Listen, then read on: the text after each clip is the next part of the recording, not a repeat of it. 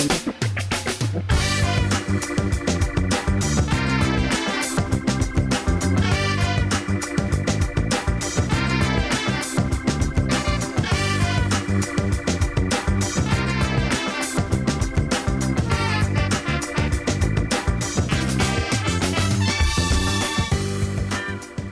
listening to the Food Talk Show.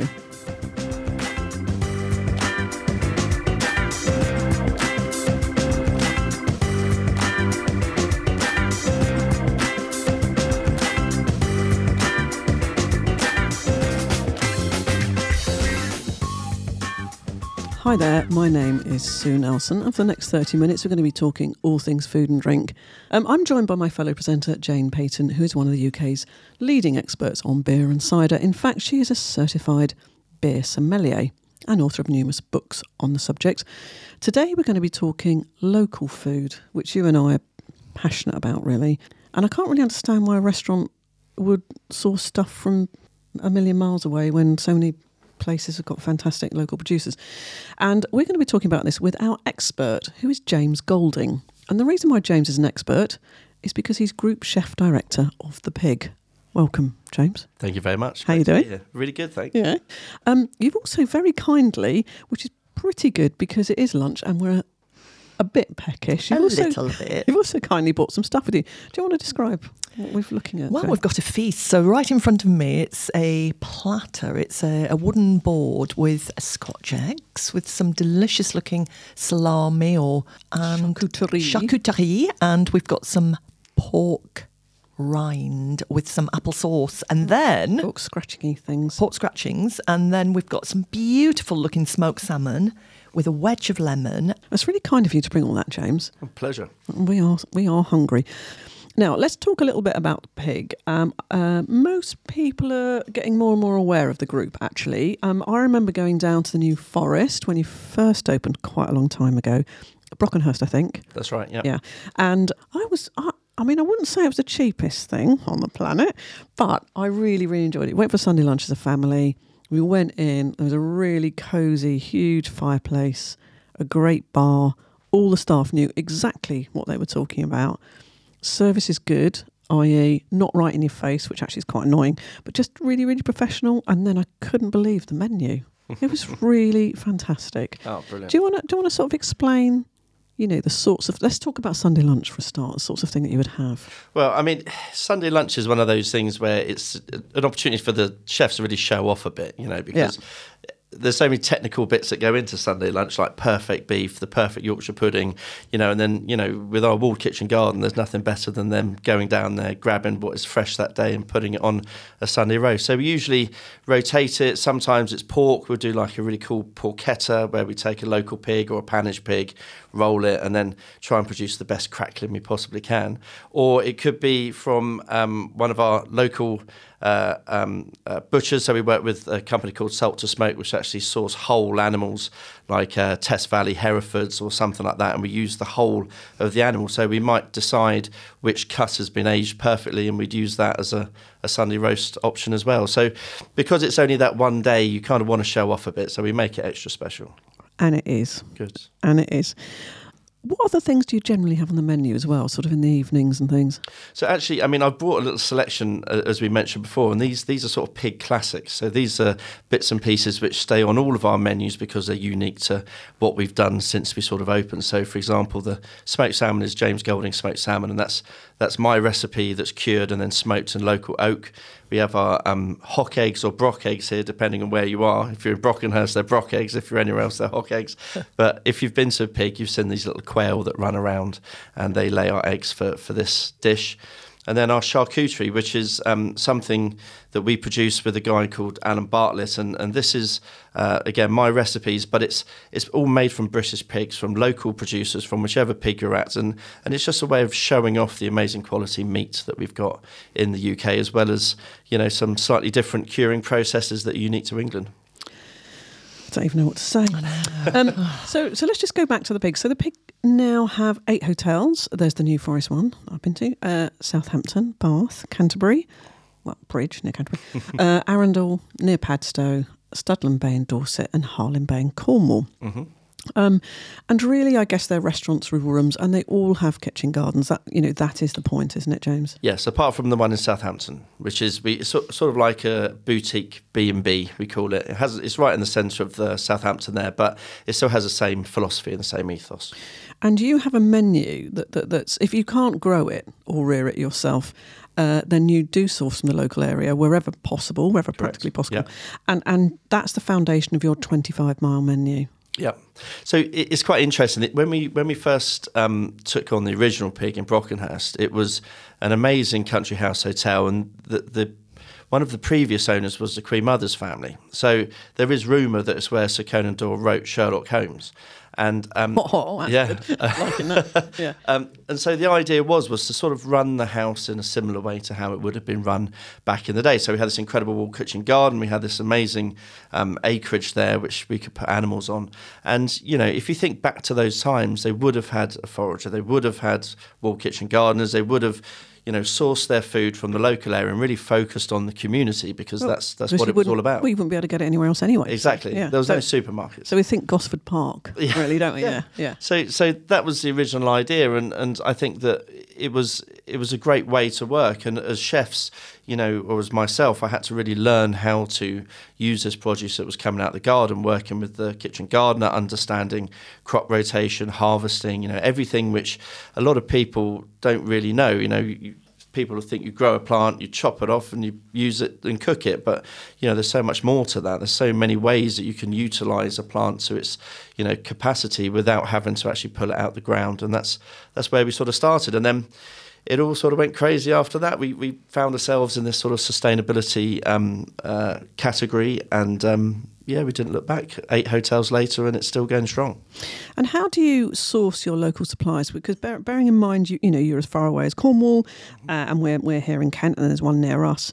Um, how do you go about sourcing those local suppliers and finding out who they are? So it, it was quite in the beginning. It was quite tricky. So when we opened Brockenhurst, we we were already talking to people like the New Forest Marque and Hampshire Fare, and um, it, was quite an interesting time because I think there was a lot of people that were saying they were using local produce, but in actual fact probably weren't. So a lot of the local producers weren't actually too keen in the beginning because they'd been burnt or they'd been, you know, taken on and then and then told no, no, we can get it cheaper elsewhere. So for for the first two, we really were going out there talking to farmers, talking to suppliers, trying produce, getting them into the hotel, showing them what we were doing, and really kind of selling them the dream so that they could understand it. So, what- so what you're trying to do is is, is have a true, long-lasting partnership, not just 100%. just a, just a you know a sort of trade partnership. right. But if you get people in and they can see what you're doing and they get involved, and then then they're going to be up for a long-term relationship, aren't they? That's right. And and the biggest thing that we did was we wanted to give them some form of commitment. So what we did on the back of the menu was we we did a, a little illustration of the 25 mile radius from where the pig was, um, and all of those suppliers that would commit to supply to us, we would promote them on the back of the menu. So when you come to every pig, you can turn that menu over. There'll be a bit of blurb about what we do, and you know some of our um, really cool stuff, whether it's drink or food, and then um, you can actually see our local producers so that you can phone them up, ask them what they do, and a lot of them would love to show you around. I mean, the passion that you get from the local producers is something which we want our guests to experience as much as when you're sitting there eating the food. So that's part of our commitment. But as as it moved on, you know, people then heard about what we were doing, and producers obviously talked to each other. start coming to you then. And, they- yes, yeah. that's right. So, so now, now, I mean, especially Kent and and most recently Sussex and Harlyn, um, you know, the, the producers come to us, and um, I think that's amazing. I think that we're, you know, we're in a lucky position now where we, we actually have these amazing, passionate people coming to us with their produce and getting us to try it. But don't you think that if you conduct your business in the right way, ethically, and you've you've got some type of purpose that people understand, then they'll trust you. That's right. You, That's you know, right. there's a degree of trust in that. That's that. right, and and we, we took it a step further. You know, in, in the beginning, um, as we know, you know, when, when you're paying invoices and stuff like that, a lot of these small producers they can't actually afford to wait one to two to three months to get paid. So so what we did for any any small producers, we paid two weeks intervals. So we would pay them two weeks after reception of, of, of invoice, and that way it kept their money flowing and kept them producing more produce and kept us working together, which is great. It's so important to act Oh. like a good corporate citizen, I think, don't Isn't you? it? Absolutely. And it's good for your soul and it's good for everybody. And paying quickly and treating people really well. But you know, so you know these big organisations that say, "Oh, well, we just do a standard 120 day Oh. payment." I think it's an absolute disgrace. I think it is as well because you've done the work or you've produced, you've given them the product or you've done the work and then they just sit on the cash for, Yeah. I know, don't get me started. Don't get me started. so, should we have lunch? Yeah. Sure. Uh, What, what would you like to start with? Um, should we have well- a bit of smoked salmon? We could do. I mean, these are the piggy bits. So, so we have obviously piggy bits, garden bits, and fishy bits on the menu. right. I bought what do piggy bits for today. Order. It depends on what you're in the mood for. So, this is the crackling. Obviously, I've I've stopped eating this. One because my heart slows down every time I eat it, and two because my dentist gives me a written warning every time I go to see it. So I've got some crackling here with some uh, some of our apple sauce. Uh, like I said, the hock egg. So this is actually um, ham hock that we cook uh, for a very long period of time. Shred it down, wrap it round a quail egg, and then I've got some Colman's mustard dressing over Oh, there heaven. for this. And then, um, yeah, salami shop- here. So, I'm, I'm going to ask you things first of all. Yep. Right. My husband cannot get the crackling right Ah. on a Sunday. Okay. So it doesn't matter what cut we get. Yeah. Right, can I just have a lesson? to Yeah. Eat that now. Does it involve a f- flamethrower? No. No, I don't know. But you know, it, it's really difficult because you want pork to be moist. Yeah. You know, and pork is notorious for drying out. Yep. Um. So so you want to do that slow and do that right. But crackling needs to be massive high heat. Do you cut the crackling off and do it separately, or how, No. how do you do it? Can So have a lesson? So please? say I'm doing a porchetta. yeah. What I would do is um, score it first with a stand. Sorry, what is porchetta for people? So it's know? it's a rolled pork belly where you put the loin through the middle, and then usually you put a mix of rosemary, garlic, a little bit of sage through the middle, and then you roll it all up and tie it in a big sort of like round sausage. so essentially you've got you've got all of the uh, the fat all the way around. Yes, yeah. Completely like a ball. Yeah. Roll. Roll. So, yeah. so what I would do is I would take a Stanley knife. The secret is to score the. You want to get you know that that skin cut. So you want. He's to good at it- that bit. Okay, so so then what I do So, is so you do, do you go down into the meat or just no, no, just no. above? just just sort of uh, a few millimeters Yeah. underneath the skin, and then I take salt, and and I would rub the whole of it with salt, just fine salt all over, and then I leave it to sit for about sort of ten to fifteen minutes. And what will happen is you'll see the moisture being pulled out of the fat, and then if there's a lot of moisture, so it sort of bubbles on top Yes, almost. yeah. You can you can pat it down with a with a uh, paper towel and then reapply a bit more salt. After about 15 minutes, I'd brush off the excess salt and then I'd add a little bit of um, vegetable oil all over, so it's nicely covered in vegetable oil. And then I start it off about 220 degrees for about 20 minutes. And what happens is that that salt and that fat basically cause the skin to pop, and you want that you want that little air bubbles. And, and by putting the veg oil on there, you're you're giving But it a bit of a catalyst. It sounds counterintuitive to put oil on a skin because you think you, you would make it damp, but that, that's what makes it bubble. Yeah, that's so. So what happens is that the oil heats the skin at a high temperature, and that causes the, the moisture to pop out the skin, and that's how you get that fantastic crackling. And then and then once you've you've got that amazing crackling for about sort of twenty minutes, you drop the oven down to about one eighty, and then I would cook it with a probe.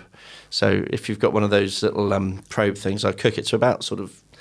68 to 70 degrees centigrade and then in the, in the middle of the meat. Yeah. So, so you probe it, take the Yeah. temperature. Yeah. Once it re- reaches that, Yeah. you know it's going to be cooked but moist. Absolutely. And and the other thing is when it comes out the oven, don't cover it. So when you take it out, if you cover it with foil or anything like that, all Make the steam Yeah. will then ruin all your crackling. So it's very important you take it out and just let it rest on the side. How long would you rest it for? Ten minutes. Ten minutes, yeah, Yeah. ten minutes or so. So So we've just cracked on the crackling Mm-hmm. away from the microphone. Mhm. Oh, it's crunchy. So crunchy. You like Beautiful. I did. Mm, mm. I love Right. it when you also get the the really lardy fattiness underneath as well. yeah, I Love like it when you have that soft fat underneath, Mm. and then it's all crunchy on the top you know, too. yeah, That is very nice. So I'm going to have some charcuterie. Jane, what would you, Thank you. if you did have Sunday lunch, roast pork, got some crackling, just going to taste some um, apple sauce in a minute. Mm-hmm. What would you serve? Well, you've got a lot of texture in, in a Sunday roast, Sunday lunch, and you want to go, for me, I would go for beer or cider. So with cider, you want something with tannins, I would say. Ideally, you have something sparkling. A sparkling cider with some tannins and acidity. It's always got to have acidity. I'd probably go for uh, Kingston Black, which is a it's a variety of apple. Um, beer, I would go for as well. I'd probably go for a barley wine actually. So a barley wine has got highish alcohol. It's eight percent maybe. Uh, it's got some caramel flavours and some umph and a bit of fruitiness as well. Usually with a barley wine, just a fabulous one. But don't ever have a pint glass on the table when you're dining always has to be a wine glass or some sort of common, elegant. Well, it's just common? not. It's I do drink pints, by the way, but there are places to drink pints, pints, mm. and it's in the pub while you're having a mm. few. Dining table, you need some decent glassware. Now, what I'd like you to do is I'd like you to take that crackling, mm. dip it in the um, apple sauce because that is compl- that is almost what you're saying about the cider. Is it? It, it just cuts it. That's quite loud on the microphone, Jane. Even though you're you're, you're putting your head away, that just shows you how. It doesn't because because the apple sauce doesn't have sugar in it. There's no added sugar in that, so you're just getting natural apple flavour. Yeah. But you're getting the acidity of the And apple. that works so well. It really So anybody that says you shouldn't have apple sauce with pork, you don't know what you're talking about. uh, and, and I think that's probably because so often applesauce is just it's horrible and sweet, whereas this isn't. It actually is cutting through that crackling beautifully. It- It's a really, really nice accompaniment. How do you make that, James? So it's very important that you use um, something like a Bramley or a cooking apple, and that, that's that's why um, applesauce is usually wrong because people use uh, eating apples, which tend to have Yeah. high sugar and they don't break down. So we use Bramleys. We cut them very very fine. We just melt a little bit of butter, a bit of thyme in there, and some salts, and then we just cook it down. If it's super sour, we might add a little bit of honey, but usually it's just sweet Fine. enough. Yeah. And thyme is a good addition as well, I would say. Yeah, yeah. Where's the charcuterie from? That is delicious. We've got, we've got a whole range there. What have we got? So we've got some uh, uh, pancetta, we have some red wine salami, we've got a bit of lomo there, uh, we've got some coppa and some chorizo. So this is all from a guy called Alan Bartlett, who's based down in uh, the New Forest, and he produces all of our charcuterie at the pig. And, and they all come from small holdings. I mean, this time of year it's pannage pigs, which are those crazy things you see running around the New Forest that you almost knock over as you turn a corner. But, you know, it's a, it's a, it's a great product, and, and the idea is that we're letting the pork talk for itself rather than putting too many flavours. There's no nitrites in there. It's completely, um, you know, healthy, good stuff. Well, I don't know, healthy, that might be a step too far, but good. It's, nat- it's natural. Natural, exactly. Um, so I've just eaten this. What is this? That's the salami. Oh, It's incredible. It's the It's thickness fatty of the, and oily, but in a really good way. and chunky amounts of meat as well. So, I mean, it's quite an interesting story. So, when we first opened the pig, um, one of the things I didn't really want to do was buy lots of charcuterie from abroad. And the only reason for that is mainly because you don't know the life that the pig had and you don't know how it was reared or anything. So, um, when we teamed up with Alan, it was a bit of a learning curve. So it was my recipes from, from bit of my childhood and a bit of what I learnt going along. And then um, Alan makes it. So he's a third generation butcher in his shop. The shop's been open since the turn of the century, and he diversified what he did into making charcuterie and worked with us to create something that is completely unique to us. Um, we've had a guy on the show, uh, North Charcuterie. Very, very, very good. Yeah, cool. And he's in Kent. Kent. Oh, okay. yeah. yeah, yeah, yeah. Uh, but he's really experimenting and come up with some, some quite different stuff. yeah. Um, now, Scotch eggs. Mhm. Scotch eggs. Do you know where Scotch comes from? I do actually. It means Do you wrap- want to- yes. It's it's nothing to do with the country It's of not, Scotland. it's not Scotland at all. It's wrapping meat around an egg or something. You know, something else. It's the wrapping. Some people say gift wrapping. Some people say that Scotch is, is it means something that's been scotched is is, is burnt or cooked, which, is, mm. which is the outside.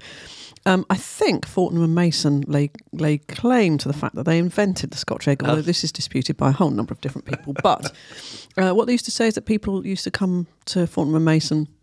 You know, in the old days when they had their carriages, they go to their country homes north of London, and obviously they wanted something, you know, to eat on the way. yeah. And of course, this is the perfect, perfect picnic food, Yeah. um, essentially. Now, you've just cut those open. You were talking about the quail eggs. How do you get that beautiful egg that is not runny but soft? You can see it's glistening. Mm. Yes, it's I was soft. thinking exactly the Uh, same. and slight. Well, just got a slight run, isn't it? How do you get that?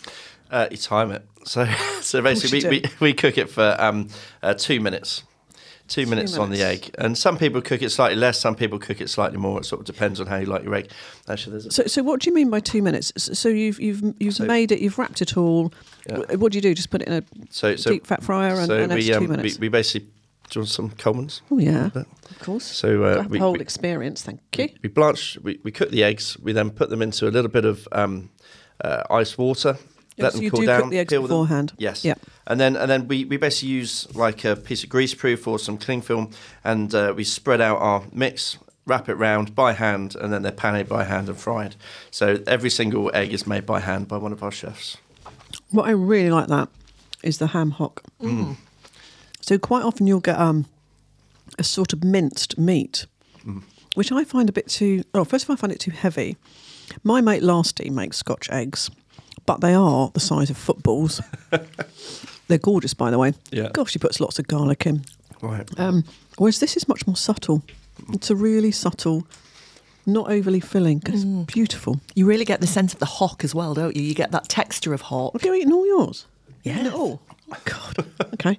Yeah, I love I love that ham hock. It hasn't got that sort of I don't know. It's lighter as well, Yeah, isn't it? It right, feels right. lighter and it feels as though um, it's chewier, definitely. You get that, that chewiness mm. from it. It's mm. wonderful. I, I just love that combination of ham and egg. You know, ham and egg. I mean, it's it's Classic. It's just an absolute mm. classic. And yeah, when these are fresh out of, of, of the kitchen, obviously they're crispy on the outside as well. So you get that lovely texture of that crispy sort of breadcrumbs.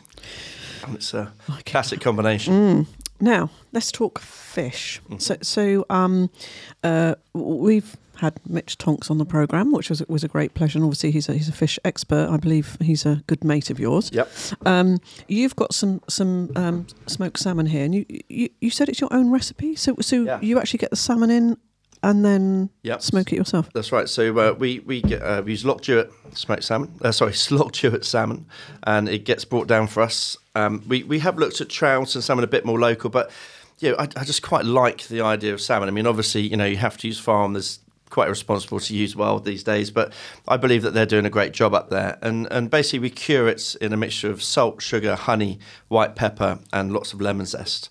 And we'll we'll cure that in the fridge for about twelve hours and then we take it out, wash it off, and then uh, we, we every single pig has their own cold smoker. So all the chefs go out there, fire it all up. It's not it's not like a Bradley or anything like that. It's a proper old school smoker, which means that we can use oak sawdust from local sawmills and things like that. And um, and yeah, we smoke it depending on the season between twelve to sort of sixteen hours. Now, um, what people, some people say is, I can't eat raw fish. You, you hear that a lot. The thing with um, w- when you put lemon or lime on on fish like this is it is cooked. It's the cooked, whole yeah. point is the acid actually does cook, so it's not it's, it's not really raw, is it? That's right. I mean, it's it's exactly the same process as the charcuterie. So the charcuterie has been cured.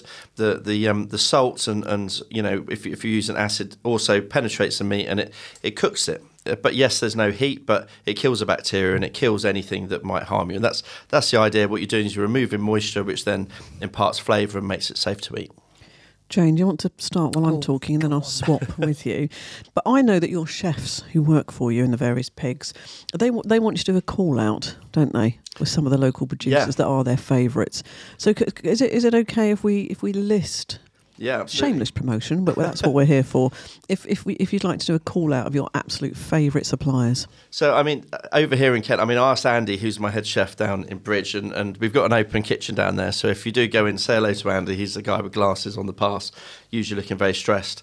Um, but he, he wanted to his talk, job. yeah, he wanted to talk about uh, Broxhall Farm, which um, they're producing some incredible grass-fed uh, beef for us. It's only two miles away from uh, the the pig at Bridge, and we're buying whole cows from him so that we can reduce any sort of wastage.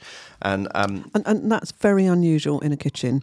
You know, you- Absolutely. you're saying it as if it's a normal thing, but it means you've got to know about butchery. You've got to understand how to, you know, to do all those things and look after it and keep it and you know prepare it. exactly. That's that's that means that your guys are very skilled in the kitchen. Yeah, they are, uh, but but I I think it's also the way that um, we we have an apprenticeship program where we've got over twenty. I think we're up to twenty five apprentices now, and and part part of our ethos is also you know. We spoke about the Wall Kitchen Garden we spoke about the charcuterie, but we want we want our young, our next generation, our next wave of chefs, as it were, to fully understand the process that happens before anything enters the back door of the pig. So, you know, we want to remove that idea that chefs pick up a phone, place an order, and everything just arrives. We want them to understand what that produce has gone through before it lands in front of them. So, you know, by by having them understand about the animal, about butchery, about smoking, about working with the, the, the butchers to cure, as well as spending time out in the garden, it hopefully gives them a bit more respect for their produce, and that's what we. What an amazing apprenticeship that would be. I, know, mean, because to, to be fair, catering colleges can't afford that. They just can't afford it. So Yeah, that's yeah. great.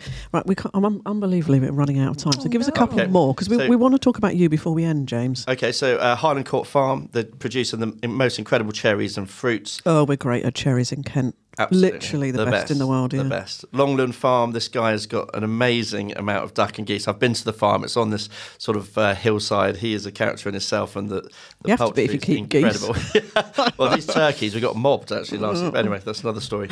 And um, and then um, you know, just just big shout out to obviously the, the wine garden of England. You know, we, we work with the most incredible British wine producers, and and um, you know, without without singling out any, we, we've done a lot of work with them over lockdown, doing Zoom wine tastings, everything, and, and it really opened my eyes to what um, Kent is doing when it comes to British wine, and I just am humbled by what's happening here. Yeah, we've got a really good Garden of England wine group, actually. yeah. And what they've all realised is that they're not in competition. What they're doing collectively is promoting Correct, English yeah. wines and particularly sparkling wines, which we are literally world beating at. Sorry, French people. No, I agree. Um, I agree. Uh, and that they're a great bunch of people, aren't they? Really good. Yeah. Very quickly, um, you were first employed at the Savoy Hotel. Correct? Yeah. Now, I'm looking at you, James, if you don't mind me describing you. So, you've got a sort of old fashioned twirly moustache, you know, like they used to have in the army. Yeah. And and you've got you're covered in tattoos, um, and you've got slightly long hair and whatever, and you turned up at the Savoy. Yeah. well, I didn't have as many tattoos back then. All right. But yeah, I, I was lucky enough to be taken on to the uh, specialised chef course, which is run by the Royal Academy. And yeah, I, I, I landed a place with Anton Edelmann at the Savoy at 16. And um, it was incredible. I mean, I, I really sort of learned the most amazing French techniques and working in a large team. There was 130 chefs when I started there in that kitchen. Wow. And um, 30, wow. it was it was an incredible time. And, and very, very good experience because Yep. you literally uh, went through all sections while you were there. That's you? right, It great yes. training. Yeah. So then you went to Caprice Holdings, and for Yep. those people who don't know, that includes uh, Le Caprice and the Ivy and J Sheekey's. And basically, you worked at both Le Caprice and J Sheekey's. Yeah. So you, you must be a bit of a fish expert as well. Well, yeah. I mean, I, I did I did two years at Caprice, and then I, I left and did a little sort of tour of uh, Europe, and then came back and spoke to Tim Hughes, and Tim was like, you know, what about Sheekey's? You, you'd be quite suited for that. And so I did six years there. I, I was sous chef there when I left, and fish is it's amazing. I mean, you know, my wife used to say. You always smell a fish, but you know that's the joy. Sorry, love. yeah, yeah. Used to have to burn my jacket once every sort of six months. But Yeah. no, it was um, it- I, you know, it's it was an incredible place to work. We had the most amazing team. It was a great time to be in London. Um, we had some really fun times there. That's Yeah. very good. And and then you went to um, Soho House in New York before you came back. Yeah, so my head chef from Sheekey's was made uh, chef director, and he, I went out there as his head chef. We did the Oscar party in LA, and um, and yeah, I did a few years there, and um, Good experience. it was a great experience. Yeah, And now we've got the pig. absolutely. Well, James, thank you so much for coming in. I know you're really busy. You're managing all of these restaurants and trying to get these producers sorted, and you've got your chefs and all sorts of things happening. So we really, really appreciate you coming in. For anybody that hasn't been to the pig, I would highly recommend it. It it actually is true to you know what it talks about in terms of local produce. And I do think there are a lot of people who talk about it but aren't really doing it. We will put links to the pigs, the various pigs that there are. Thank you. Um, and thank you, Jane. That's your lunch sorted. oh, lovely. And there's some left as well. And there is some left. Um, thank you to our partners, the lovely people at Produced in Kent. Next week, we're going to be talking about celiac disease and all things gluten free. It's a big thing. Mm, I'm looking forward to yeah, it. and I want to learn more about I it. we do more. learn. We do learn a lot here, don't we? Um, thank you so much for listening. As you know, all of our um, podcasts, 300 odd of them, are on Audible, Spotify, Podbean, iTunes, and the podcast app on your phone. The website is foodtalk.co.uk. I'm going to tuck in now, although Jane hasn't actually left me that much to eat. and I hope you have a good week. Bye bye.